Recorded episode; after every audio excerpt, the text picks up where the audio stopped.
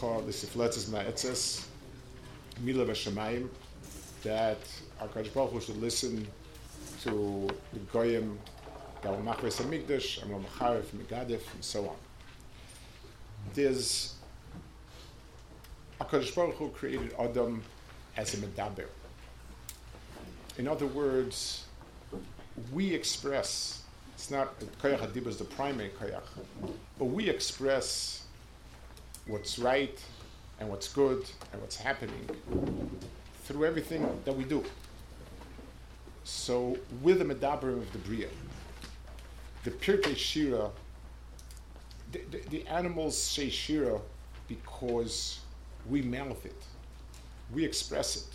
When we look at a Balchai and we see the Balchai and all of its different aspects, the, our the hair of it, our cognizance of it, is the Dibur.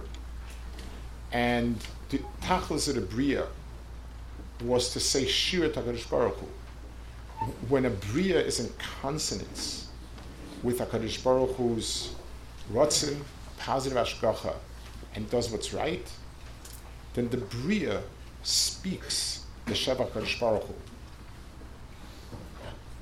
Yaloizu, all of the things, the B'chei Tzadikim, and, and, and all of the things that happen when the Bria is betoiv, it's something that is the Tachsir Bria. As soon as, if it changes, then the Bria becomes a Macharev and Megadif. There's Churban, there's Ra, there is, it's, it's not only, Titus is the Baal, is the Baal Tfila, Tifla, Baal Tifla. The Bria does it. If a Klal Yisrael that's a Charav, a Klal Yisrael, is being Mecharev and Megadif. Hazois Naomi, this, this is it.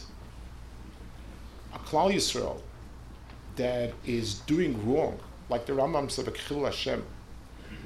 I express, I'm the one who expresses Chas Shalom. Something, if my maisim are not good. So the Tifletzes Etzes is not only the specific Titus who said these things out clearly, not the Sancherevs, not all these people.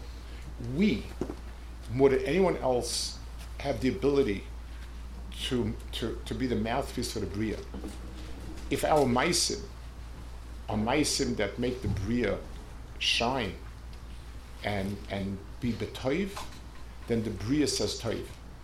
And Chas the opposite, that Bria becomes Mecharefes Gadefes. The Tifletzes Me'etzes is, is the sum total of, of, of Maisim that are not toiv.